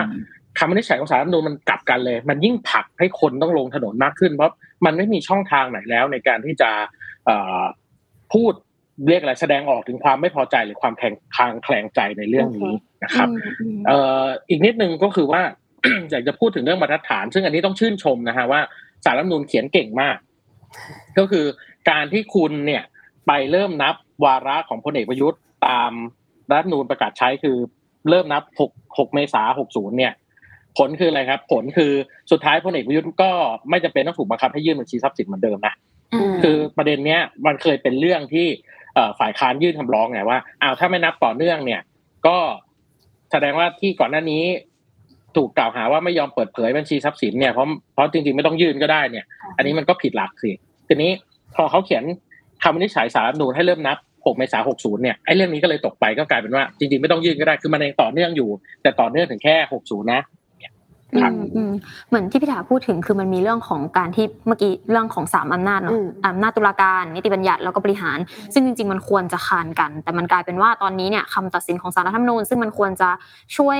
คลายข้อสงสัยของประชาชนน่ะมันทำให้ประชาชนเกิดคำถามมากขึ้นกว่าเดิม แล้วมันกลายเป็นว่ามันหลักไอ้สามอำนาจนี้มันมันโอนเอียนอะ มันแบบว่ามันมันเอ๊ะมันจะยังไงแล้วมันอาจจะทำอืมให้ให้แบบประชาชนยิ่งไม่พอใจ แล้วก็อืมไร้ที่พึ่งมากขึ้นอย่างนี้ใช่ไหมคะกับอีกประเด็นหนึ่งเมื่อกี้พี่ถาพูดมาแล้วก็เป็นประเด็นที่เราอยากอยากถามกันอยู่เหมือนกันค่ะก็คือเรื่องของกรณีที่คุณพลเอกประยุทธ์เนี่ยเขาก็อ้างตัวเอง มาตลอดว่าว่าเขาเป็นนายกตั้งแต่ปีปีห้าห้าเจ็เจ็ดดอ่า ก่อนหน้านี้มันเคยมีการพิจารณาคดีทั้งคดีเหมืองทองอัครา มีคดีเรื่องของการยื่นบัญชีทรัพย์สิน เรื่องของแบบเออรับเงินเดือนด้วยในตำตำแหแหน่น่งงอะไรอะไรอย่างเงี้ยค่ะ แบบนี้เดี๋ยวแบบนี้มันจะมีการเช็คบินย้อนหลังไหมคะพี่พี่ถาอืมโอเคอะเรื่องเรื่องยื่นบัญชีทรัพย์สินเนี่ยผมว่ารอดละอ่าเพราะว่าสารรัฐธรรมนูญบอกแล้วว่าต่อเนื่องแต่ต่อเนื่องนับตั้งแต่ 60 เป็นต้นไป อันนี้ก็เคลียร์ใช่ไหมครับอืมส่วนเรื่อง เจ้าหน้าที่รัฐเนี่ย คือเออเออผมผมก็คือผมคิดว่ามันก็ควรมีการเรียกร้องให้มีความรับการรับผิดชอบอะเพราะว่ามันเป็นการใช้อำนาจรัฐแบบนึงใช่ไหมครับ แต่ว่าเท่าที่เราดูเนี่ย ตอนนี้ก็คือจะไม่รับผิดชอบเลยสักอย่างอืมคืออย่างกรณีเหมืองทองเนี่ยชัดเจนมากว่าเอาภาษีประชาชนไปสู้คดีอืมให้ตัวเองที่เกิดจากการบริหารราชการผิดพลาดของตัวเองนั่นประเด็นที่หนึ่งประเด็นที่สองก็คือว่า เราพยายามเห็นการเกี้ยเสียกับบริษัทบริษัทคิงเกสด้วยการขยายสัมปทานบางอย่างหรือเพิ่มสัมปทานบางอย่าง อันเนี้ยแปลว่าอะไรแปลว่าเอ่อตัวพลเอกประยุทธ์จันทร์โอชากำลัง บริหารราชการผิดพลาด แล้วก็เอาทรัพยากรหรือเอาอะไรหลายอย่างที่เป็นของประชาชนน่ะไปแก้ปัญหาที่เกิดจากความผิดพลาดของตัวเองครับ ซึ่งผมก็ยังนึกไม่ออกว่า เออ จะเช็คบินกันยังไง ครับ คือคือเออผมยังนึกไม่ออกอะภายใต้กลไก คือเราอยู่ภายใต้ระบอบประยุทธ์ระบอบคอสชอะมคือทุกกลไกมันมันถูกแทรกแซงโดยคอสชไปหมดสวทุกวันนี้มาจากไหนมาจากคอสชอีกองค์กรอิสระทั้งหมดนะครับ เกือบทั้งหมดเนี่ย ก็มาจากการเลือกโดยสว.ที่มาจากคสช.อีกทีนึงอีกอืมคือผมนึกไม่ออกว่ามันจะมีกลไกไหนล่ะ ที่จะไปเอาผิดเขาได้อะอืมปปชก็มาจากเขาอีกครับอืมจากผมก็คือ จะมีการเช็กบิลไหมต้องขึ้นอยู่กับว่าเราจะได้รัฐธรรมนูญฉบับใหม่ที่มาจากประชาชนแล้ววางกติกาที่เป็น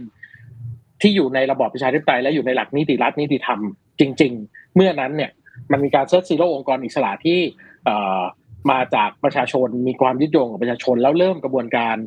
แก้ไอ้สิ่งที่มันผิดพลาดในอดีตอะอันนั้นนะผมว่ากระบวนการเช็กบิลจะเกิดขึ้นแต่ว่าภายใต้รัฐธรรมนูญ60 ภายใต้สิ่งที่เรียกว่าระบอบประยุทธ์หรือระบอบคสชเนี่ยผมไม่เห็น ความเป็นไปได้ที่มันจะนำไปสู่การเช็กบิลเลยหรือต่อให้มีคนยื่นเรื่องจริง ๆ มันก็จะเป็นแบบเนี้ยคือมันก็จะเหมือนกับที่ศาลรัฐธรรมนูญ save ประยุทธ์มาแล้วสี่ครั้งอืมอืมเพราะฉะนั้นจะ save ครั้งที่ห้าครั้งที่หกผมไม่ได้แปลกใจเลยอืมมันคือครับมันคือการขาดความเป็นอิสระของของแบบองค์กรที่ควรจะมาตรวจสอบ ควรจะมาช่วยกันด้วยอืมตรงจุดนี้ใช่ไหมคะอืมตรงตรงนี้อาจารย์ครับไปที่อาจารย์ยุทธพงศ์เดี๋ยวอาจารย์เหงาสลับกันครับอาจารย์คะอาจารย์มองว่ายังไงบ้างครับนะคะ ในเรื่องของที่คนคุณเอกประยุทธ์เขาอ้างตัวเองมาแบบนี้ตลอดอะค่ะอืม ครับ คือตรงนี้เนี่ยนะครับมันก็เป็นผลมาจากกติกาใหญ่เนี่ยก็คือรัฐธรรมนูญปี 2560แหละนะครับซึ่งรัฐธรรมนูญปี 2560 เนี่ยคือสิ่งสำคัญเลยนะฮะที่กำหนดรูปโฉมการเมืองเนี่ยออกมาแบบเนี้ยอืมนะเพราะมันก็มีคำกล่าวอันนี้เขาบอกว่าอ่ารัฐธรรมนูญนั้นเปรียบเสมือนกับเป็นไบเบิลทางการเมืองนะคือถ้ารัฐธรรมนูญมันเขียนยังไงเนี่ยรูปโฉมการเมืองมันก็ออกมาในทิศทางนะครับแบบนั้นนะนะครับ อันนี้ก็เช่นเดียวกันนะครับ เราก็เห็นได้ว่าอ่า ในเรื่องของรัฐมนูญปี 2560 นั้นเนี่ยได้กำหนดโครงสร้างนะทางการเมืองเนี่ยในลักษณะที่จะเอื้ออำนวยนะครับให้กับการคงอยู่ของอำนาจคอสชนะครับผ่านกลไกต่างๆเนี่ยไม่ว่าจะเป็นสว 250นะหรือกลไกองค์กรอิสระอะไรต่างๆ เหล่านี้นะครับซึ่งก็อ่าทำให้สุดท้ายแล้วเนี่ยก็โครงข่ายอำนาจคอสชนั้นเนี่ยก็ก็ยังคงอยู่นะเพราะฉะนั้นวันนี้ถ้าเราจะแก้ปัญหาตรงนี้มันก็ต้องนำไปสู่การแก้รัฐธรรมนูญ นะทั้งฉบับนะครับอ่าแก้เพียงบทบัญญัติอ่ามาตราใดมาตราหนึ่งเนี่ยไม่ได้หรอกนะครับอ่าเหมือนกับเนี่ยแก้เรื่องระบบเลือกตั้งอะไรอย่างเงี้ยนะครับ ซึ่งมันไม่ได้อ่าเป็นการแก้ที่ตัวแก่นแกนนะซึ่งเป็นสาระสำคัญของรัฐธรรมนูญนะครับอ่าแต่ในทางกลับกันเนี่ยเราเห็นได้ว่าเอ่อเมื่อมีการเสนอรัฐธรรมนูญของภาคประชาชนนะครับอย่างเช่นการเสนอของไอรอเนี่ยนะครับก็เห็นได้ว่าไม่ผ่านนะการพิจารณาโดยเฉพาะกลไกหลักที่ทำให้ไม่ผ่านนั้นก็คือสวนั่นเองนะซึ่งอันนี้ก็คือสิ่งที่เป็น อุปสรรคใหญ่นะครับ ต่ออ่าการแก้รัฐธรรมนูญรวมไปถึงการเสนอโดยองค์กรอื่นๆนะครับ อีกหลาย ๆ ครั้งก็เช่นเดียวกันครับอ่าไม่เคยมีครั้งไหนเลยที่อ่าเสนอโดยประชาชนแล้วผ่านนะแม้แต่ในวาระที่หนึ่งด้วยนะครับ อืมคือจริง ๆ ที่อาจารย์พูดนั้นน่าสนใจมากเรื่องของการแก้ไขรัฐธรรมนูญ แต่ว่าก็เราเจอบั๊กกันมาตลอดจริง ๆ ค่ะอาจารย์มันมันใช่ครับ อยากอยากรู้ว่ามันจะมีอื มมันเราจะเราจะยังไปต่อยังไงได้บ้างคะกับเออเรื่องของการเออแก้ไขรัฐธรรมนูญเพื่อที่จะให้แบบ เออเรื่องของครับองค์กรอิสระต่าง ๆ มันมันเป็นไปตามที่มันควรจะเป็นนะคะอาจารย์คือตราบใดที่มีสวอืม250นะฮะแล้วก็กลไกในการแก้รัฐธรรมนูญยังคงเป็นมาตรา256อยู่เนี่ย ต้องบอกว่าเป็นเรื่องที่ยากเหมือนกันอืมนะฮะแม้ว่าการเลือกตั้งครั้งหน้านะครับอ่าเสียงของประชาชนจะแลนด์สไลด์จะอะไรต่างๆ ก็ตามอื มอ่ามีพรรคการเมืองที่ได้เสียงเด็ดขาดในสภานะครับ เป็นเสียงข้างมากหรืออาจจะเป็นรัฐบาลพรรคเดียวเลยก็ตามแต่นะแต่กลไกในการแก้รัฐธรรมนูญมาตรา 256 เนี่ยยังเขียนเอาไว้ไงครับว่ายังต้องใช้เสียงสวเนี่ยในวาระที่หนึ่งเนี่ยไม่น้อยกว่าสวหนึ่งในสามของสวทั้งหมดอืมนะซึ่งนั่นคือประมาณ 80กว่าคนนะครับอืมอ่าหรือแม้กระทั่งถ้าหลังจากนี้ไปนะครับคือสวบทเฉพาะการเนี่ยจะอยู่กับเราไปจนถึงปี 2567นะแต่หลังจากนี้ไปเนี่ยถึงจะมีสวที่อ่า มาด้วยวิธีการอื่นนะครับ แต่โดยกลไกของกฎหมายที่เรียกว่ากฎหมายประกอบรัฐธรรมนูญว่าด้วยการได้มาซึ่งสวเนี่ยมันก็ยังสามารถจะล็อกนะที่มาที่ไปของสวได้อยู่ดีอะครับแม้จะให้เอ่อเป็นการเลือกนะครับ แต่ว่าเป็นการเลือกแบบลำดับชั้นไงฮะดังนั้นตรงเนี้ยมันก็ทำให้เอ่อโครงสร้างของการเมืองมันก็ก็อาจจะยากในการที่จะแก้รัฐธรรมนูญอืมนะแล้วก็อย่างที่บอกว่าในวาระหนึ่งเนี่ยสวต้องมีส่วนด้วยหนึ่งในสามอ่าของสวทั้งหมดนะครับอ่าหรือแม้กระทั้งในวาระสามเนี่ย ก็เช่นเดียวกันครับ ก็คือต้องมีเสียงสวอยู่ในนั้นด้วยเนี่ยในเสียงข้างมากที่ให้แก้รัฐธรรมนูญได้เนี่ยต้องมีเสียงสวไม่น้อยหนึ่งในสามของสวทั้งหมดด้วยนะแล้วยังต้องรวมเสียงของอ่าบรรดาสสซึ่งไม่ได้มีที่นั่งนะครับ ในพักนั้นเนี่ยไม่มีที่นั่งเป็นรัฐมนตรีหรือรองประธานสภาอืมอ่าอีก 20เปอร์เซ็นต์อีกอะนะครับ ในวาระที่สามเนี่ยเพราะฉะนั้นกติกาตรงเนี้ยมันเขียนไว้ค่อนข้างที่จะเรียกว่าแก้ยากมากนะดังนั้นอีกทางหนึ่งนะครับ ผมคิดว่าอาจจะต้องมีการเสนอทำประชามติ นะของประชาชนในการที่จะนำไปสู่การแก้รัฐธรรมนูญทั้งฉบับอืมนะเพราะถ้าอาศัยกลไกเฉพาะในสภาเนี่ยเอ่อในสภาวันนี้ต้องบอกว่าไม่สามารถตอบโจทย์ให้กับประชาชนได้อะนะครับ แล้วก็มันก็ตรงกับเอ่อสิ่งที่ผมมักจะพูดอยู่เสมอที่บอกว่าวันนี้เราอยู่ในภาวะที่เรียกว่าการเมืองนอกสภาก้าวหน้าอืมแต่การเมืองในสภาล้าหลังอืมนะฮะที่พออยู่ในภาวะที่การเมืองนอกสภาก้าวหน้า แต่การเมืองในสภาล้าหลังเนี่ยเสียงของประชาชนก็จะไม่ได้รับการตอบสนองจากเอ่อผู้คนที่อยู่ในการเมืองในระบบ นะแล้วพอไปวันหนึ่งเอ่อเส้นทางการมีส่วนร่วมของประชาชนในการเมืองในระบบเนี่ยมันก็ถูกทำให้แคบแล้วก็ตีบตันลงไปนะและนั่นมันก็เป็นความเสี่ยงนะครับ ที่อาจจะนำไปสู่การเมืองบนท้องถนน เรื่องความขัดแย้งอืมเรื่องเอ่อความรุนแรงทางการเมือง เพราะวันนี้ก็ต้องบอกว่าเรายังอยู่ในภาวะของการแบ่งขั้วทางการเมืองอืมนะมาโดยตลอดร่วม 20 ปีแล้วนะครับ อันนี้คือสิ่งที่น่ากังวลอย่างยิ่งนะครับอืมถามถามพี่ฐานนิดนึงค่ะ เมื่อกี้ ปูมาแล้วว่าต้องแบบเออเป็นไปได้ถ้าจะมีประชามติ ในฐานะไอรอค่ะที่ที่แบบว่า เออก็ทำงานก็ทำงานเรื่องเรื่องนี้มาตลอดแล้วก็ที่ผ่านมาก็มีแบบเรื่องของร่างรัฐธรรมนูญอะไรอย่างเงี้ยค่ะพี่ถามมองว่ายังไงบ้างคะเป็นไปได้ไหมคะคือเออเออก็พยายามรักษาความหวังไว้เสมอนะครับเป็นไปได้หรือเปล่าไม่รู้แต่ว่าพยายามรักษาความหวังไว้เสมอ เออ ผมผมผมผมคิดเหมือนกับอาจารย์ยุทธพรเลยนะครับ ก็คือว่าเออจริงๆต้องบอกว่าเรามีบั๊กสองสองจุดเนาะบั๊กแรกคือสวสองร้อยห้าสิบคนบั๊กที่สองคือคำวินิจฉัยของสารรัฐมนูญที่บอกว่าเราต้องไปทำประชามติก่อน ซึ่งปัญหาประการหนึ่งก็คือไม่ยอมบอกว่าก่อนนี่ก่อนอะไร ก่อนพิจารณาวาระหนึ่งหรือก่อนเห็นชอบวาระสามซึ่งคุณไพบูลนิติตะวันเนี่ยก็พยายามพยายามนะฮะตีความว่าต้องก่อนวาระหนึ่งซึ่ง ถ้าเกิดเรายึดตามสิ่งที่คุณไพบูลย์พูดเนี่ยแปลว่าเราอาจจะต้องทำประชามติอย่างน้อยสองครั้งก็คือทำก่อนที่จะเห็นชอบวาระหนึ่งแล้วก็ทำหลังจากเห็นชอบวาระสามอืมนะครับแปลว่าเราต้องใช้เงินหลายหมื่นล้านกับการทำประชามติถึงสองครั้ง ซึ่งผมไม่เห็นด้วยกับการตีความของคุณไพบุญนิติตะวันเลยนะครับ ยืนยันว่าไม่เห็นด้วยเลย แต่ถ้ามันจะเป็นหนทางในการเปิดประตู ให้ประเทศนี้นำไปสู่ร่างรัฐธรรมนูญฉบับใหม่นำไปสู่การหาข้อยุตินำไปสู่การหาข้อตกลงร่วมกัน โดยที่ต้องไม่นำไปสู่การกลับมาสู่การรัฐประหารอีกเนี่ย เราจะมีรัฐธรรมนูญฉบับถาวรที่แก้หลายมาตราก็พอ ไม่จำเป็นที่ต้องมีใครมาฉีกรัฐธรรมนูญอีกเนี่ยอืมผมก็ยอมนะผมก็อืมยอมที่จะให้มีประชามติ แล้วโดยกลไกเนี่ยเอ่อผมเข้าใจว่าล่าสุดเนี่ยก็คือมีทางพรรคก้าวไกลที่เขาเสนอ reset ประเทศไทยใช่ไหมครับ ที่เขา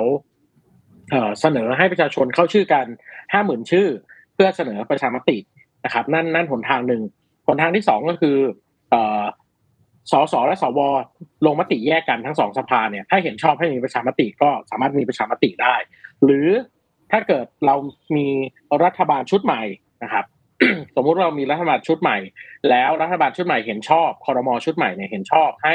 มีการประชามติ ก็จะสามารถมีการประชามติได้นะครับ ก็คือพูดง่ายๆว่า การจะทำประชามติเนี่ยประชาชนก็เคลื่อนไหวได้ สภาเคลื่อนไหวได้ รัฐบาลก็เคลื่อนไหวได้ ผมก็ยังไม่แน่ใจว่าฟันเฟืองไหนจิ๊กซอว์ชิ้นไหนจะเป็นจิ๊กซอว์ที่มาเติมเต็มเพื่อให้เราเดินหน้าได้ แต่ว่าเอ่อลู่ทางยังมีแล้วก็เอ่อต้องรักษาความหวังไว้ครับ ถ้าถ้าสิ้นหวังก็ก็จะเดินไม่ได้เลยอืมครับ ถามทั้งสองท่านค่ะ ก็หลังจากวันนี้ง่าย ๆ เลยประชาชนอย่างเรา ควรจะจับตามองอะไรดีครับเพราะว่าแบบตอนนี้เหมือนทุกคนก็เหมือนโดนโดน blank อะเออมันแบงแบงมันงงงๆมันเบอร์เบอร์อื่นๆนิดนึงอะค่ะไม่เรารู้เหมือนเราไม่รู้ว่าเราต้องโฟกัสอะไรอะใช่ใช่หลังจากนี้เราทำยังไงต่อกันดีคะทั้งพี่ถาแล้วก็อาจารย์เลยค่ะ ครับอาคจารรับย์ผมคิดว่าหลังจากนี้นะครับ สิ่งที่อ่าจะเกิดขึ้นก็คือเวทีของเอเปกนะครับ ก็ต้องดูว่า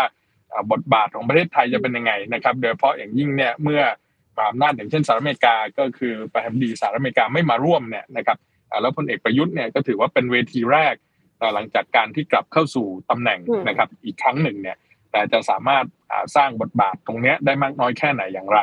นะแล้วก็มันก็จะนำไปสู่ภาพของพลเอกประยุทธ์เองด้วยนะครับ ในการที่จะชี้ถึงทิศทางอนาคตทางการเมืองของพลเอกประยุทธ์ด้วยนะแล้วก็หลังจากนี้ไปนะครับ ก็คงจะต้องดูนะครับในเรื่องของ อ่าอนาคตการเมืองว่าจะมีทิศทางไหน จะมีความเปลี่ยนแปลงไหมเกิดขึ้นหลังเอเปกเช่น อาจจะมีการยุบสภานะครับ จะมีการเลือกตั้งอะไรต่างๆอ่าแต่จุดหนึ่งที่น่าสนใจก็คือว่าในช่วงตลอดระยะเวลาเดือนกว่าที่ผ่านมาเนี่ย เราก้าวข้ามพลเอกประยุทธ์ไปพอสมควรเลยนะครับอาจจะเห็นได้ว่าในรัฐบาลเองนั้นเนี่ยเอ่อก็มีการหยิบชูภาพของพลเอกประวิตยนะในฐานะรักษาการนายกรัฐมนตรีด้วยซ้ำไปนะฮะอ่า ลงพื้นที่ในบางพื้นที่นี่แฟนคลับมาเรียกท่านนายกท่านนายกเนี่ยยังมีเลยนะแล้วก็อ่าพลังประชารัฐก็ดูเหมือนจะหยิบจับอ่าพลเอกประวิตยแล้วพลเอกประวิตยเองก็ดูเหมือนมีเรี่ยวมีแรงนะอย่างที่ท่านบอกอาใจบันดาลแรงอะไรก็ตามแต่เนี่ยนะครับในขณะเดียวกันพรรคการเมืองต่างๆเนี่ยที่ลงพื้นที่นะครับอืมอ่าก็ไม่มีพักไหนเลยนะที่พูดถึงพลเอกประยุทธ์นะแต่ละพักก็พูดถึงเรื่องแคนดิเดตนายกนะครับของแต่ละพัก อ่าแล้วก็พูดถึงเรื่องการวางตัวสสนะครับ แบบแบ่งเขตเลือกตั้งนะแต่ว่าไม่มีพักไหนเลยพูดถึงพลเอกประยุทธ์เพราะฉะนั้นตรงนี้ก็คือการเมืองที่มันสะท้อนได้ว่าแม้พลเอกประยุทธ์จะกลับมา แต่ว่าก็ถูกก้าวข้ามไปแล้วนะครับอืมอันนี้ก็คือสิ่งที่ต้องดูว่าอนาคตการเมืองพลเอกประยุทธ์จะเป็นยังไง แล้วก็จะส่งผลต่อการเมืองไทยอย่างไรด้วยครับอืมอืมอันที่พี่ถาค่ะ ครับพี่ถาเอ่อครับครับเออผมผมคิดว่า เป้าไกลสุดที่เราพอจะมองเห็นได้และใส่ใจกับมันก็คือการเลือกตั้งเนาะคือเราก็ต้องยืนยันที่จะมีการเลือกตั้งนะครับ คือล่าสุดก็มีรัฐมนตรีจากพรรคพลังประชารัฐมาขู่ว่าเคลื่อนไหวมากๆ ก็จะไม่ได้การเลือกตั้งนะฮะราะฉะนั้นเราก็ต้องยืนยันว่ามันต้องมีการเลือกตั้งนะครับ อย่าให้ใครมาเอ่อปลูกปั่นเพื่อจะล้มการเลือกตั้งอีกนะครับ มันต้องเดินหน้าไปสู่การเลือกตั้งเท่านั้น แล้วก็เอ่อพอจะไปถึงการเลือกตั้งเนี่ย ผมคิดว่า สิ่งที่เราควรทำความเข้าใจก็คือว่าระบบเลือกตั้งใหม่จะเป็นยังไงนะครับ ซึ่งเราก็จะมีบัตรเลือกตั้งสองใบนะครับ ภายใต้สโลแกนเดิมก็คือ เลือกคนที่รักเลือกพรรคที่ชอบ แต่ผมคิดว่าโจทย์ทางการเมืองไทยในตอนนี้เนี่ย ผมเห็นตรงกับอาจารย์ยุทธพรพูดเลยว่า ผมคิดว่าตอนเนี้ยเอ่อตัวพลเอกประยุทธ์เนี่ยอาจจะเหมือนถูกมองข้ามแล้วออกจากเกมไปแล้วนะครับอืมแต่สิ่งที่ต้องพูดกันก็คือว่า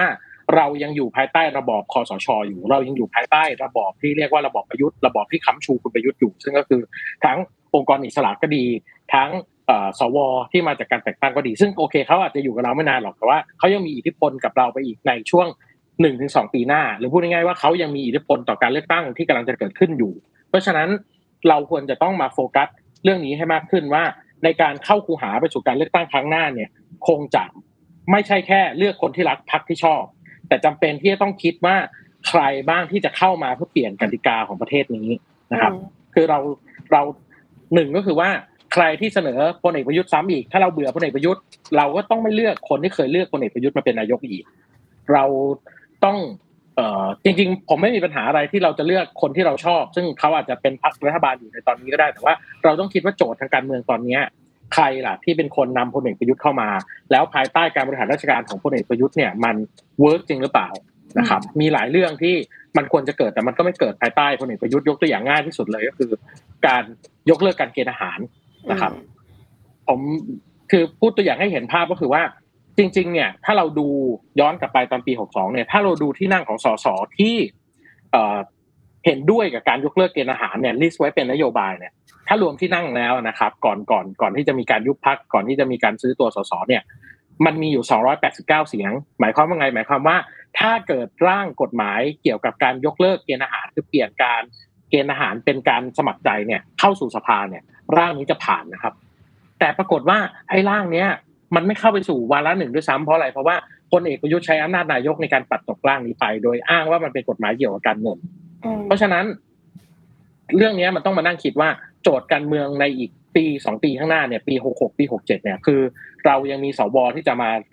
ร่วมเลือกนายกกับเรา เพราะฉะนั้นอืมจะเอาชนะสวสองร้อยห้าสิบคนให้ได้เนี่ย คุณต้องเอาชนะในเกมเลือกตั้งให้ได้ ซึ่งถ้าจะเอาใช้ชนะให้ได้จริงๆต้องได้ถึง376เสียง ทีนี้ถ้าคุณต้องการ376เสียงเนี่ย ถ้าคุณเลือกพรรคการเมืองที่ไม่เอาพลเอกประยุทธ์ถล่มทลายเนี่ยอย่างมากคุณก็ได้ร้อยที่นั่ง สิ่งสำคัญคือสสเขต นะครับ เรื่องนี้เป็นเรื่องที่ต้องคิดว่าสสเขตเนี่ยเป็นตัวแปรสำคัญมาก ๆ ว่าเออเขาจะเลือกอะไร เพราะฉะนั้นผมขอชวนประชาชนแล้วกันนะครับ ว่าทดไว้ในใจว่าเวลาที่ท่านจะไปเลือกสสเขตท่านต้องคิดเรื่องนี้ด้วยว่าเขาเคยสนับสนุนระบอบประยุทธ์มาก่อนหรือเปล่า ถ้าเราไม่อยากอยู่กับระบอบประยุทธ์แล้ว อย่าเลือกเขาเพียงเพราะว่าเขาเป็นคนที่อยู่ในพื้นที่มานานเราต้องมองไกลกว่านั้นนะครับ แล้วก็เรื่องสุดท้ายที่ผมอยากชวนประชาชน เอ่อทำก็คือว่า ก่อนจะไปถึงการเลือกตั้งมันคงอีกหลายเดือนนะครับ แล้วก็นอกจากการทำความเข้าใจระบบเลือกตั้งการเข้าใจโจทย์ทางการเมืองในปัจจุบันแล้วเนี่ย เราต้องช่วยกันพูดปัญหาการเมืองอะครับ เราอย่าเบื่อ คือถ้าเราเบื่อการเมืองเราไม่พูดถึงมัน เราไม่เพิ่มบทสนทนาทางการเมืองเข้าไปในสังคมเนี่ย วันที่เราไปเข้าคูหาการเลือกตั้งทุกคนก็จะงงว่ามันจะต้องเลือกอะไร แต่ถ้าเราช่วยกันพูดตั้งแต่วันนี้เพิ่มบทสนทนาทางการเมืองตั้งแต่วันนี้เป็นต้นไปเนี่ย เราจะเห็นอนาคตที่ชัดว่าเราอยากเห็นอนาคตแบบไหนแล้วเราเข้าคูหาไปเลือกอนาคตของเรา ครับอืมอืมประมาณนี้ มีอยากเสริมๆนิดนึงเมื่อกี้พอพี่ถาพูดขึ้นมาแล้วว่าแบบเออพูดถึงฝากถึงประชาชนเนอะอยากอยากรู้ว่า มีมองว่าเหมือนเหมือนที่เราคุยกันเรื่องค่ะเอ่อการเมืองในสภา แต่การเมืองนอกสภาประชาชน คิดว่าจะมีการเคลื่อนไหวหรืออะไรยังไงอืมอีกไหมคะ หลังจากนี้ที่แบบเออพอคำตัดสินออกมาแบบนี้แล้วจะเป็นยังไงต่ออะไรเงี้ยค่ะอืมเอ่อทั้งอาจารย์แล้วก็พี่ถาได้เลยค่ะ ใครก็ได้ยกมือก่อนเอ่อ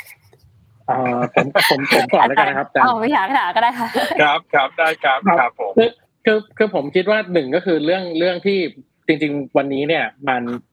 ข่าวของพลเอกประยุทธ์เป็นเป็นเรื่องใหญ่นะครับอืมแต่ว่าจริง ๆ อีกสิ่งหนึ่งที่ควรต้องพูดกันก็คือว่า วันนี้เป็นวันสุดท้ายที่พรกฉุกเฉินมีการบังคับใช้ เพราะว่าอ่ายกเลิกแล้วผลมันสิ้นสุดประกาศยกเลิกไปแล้วนะครับ เพราะฉะนั้นแปลว่าเอ่อการชุมนุมก็อาจจะคล่องตัวขึ้น นิดหน่อยคือไม่มีโทษหนัก นะครับเพราะฉะนั้นผมคิดว่าเอ่อประชาชนที่เคยหวาดกลัวพรกฉุกเฉินเนี่ยก็อาจจะหวาดกลัวน้อยลง แต่ไอการจำกัดสิทธิ์เนี่ยมันยังมีอยู่เพราะสุดท้ายเนี่ยพอคุณยกเลิกพรกฉุกเฉินในการคุมม็อบแล้วเนี่ยเราก็ยังมีพรบการชุมนุมสาธารณะเป็นอืมอุปสรรคกีดขวางอยู่นะครับ เพราะฉะนั้นเอ่อการชุมนุมอาจจะกลับมามากขึ้น แต่ว่าก็คงไม่ง่ายเพราะยังมีในอันนี้ในมิติของข้อกฎหมายนะครับ แต่ว่า อืมผมคิดอีกเรื่องหนึ่งก็คือว่า ผมคิดว่ารูปแบบของการแสดงออกอาจจะเปลี่ยนไป การชุมนุมอาจจะมีบ้างเป็นครั้งคราวหรือว่าเอ่อแพลตฟอร์มอื่นๆมันจะตื่นเต้นมากขึ้น ถ้าเราพูดกันว่าปี 62 เนี่ย Facebook คือสนามหลักเนี่ยผมคิดว่าปี 66 สนามคือ TikTok เราอาจจะเห็นความคิดสร้างสรรค์ในการรณรงค์ทางการเมืองบนโลกออนไลน์แบบ TikTok มากขึ้นอืมครับก็เอ่อถ้าคือผมคิดว่าเอ่อมันก็น่าจะดีนะถ้าเกิดแบบกลุ่มคนรุ่นใหม่ new voter ที่จะเพิ่มขึ้นมาในระยะสี่ในระยะสี่ปีเนี้ยครับเขาก็ใช้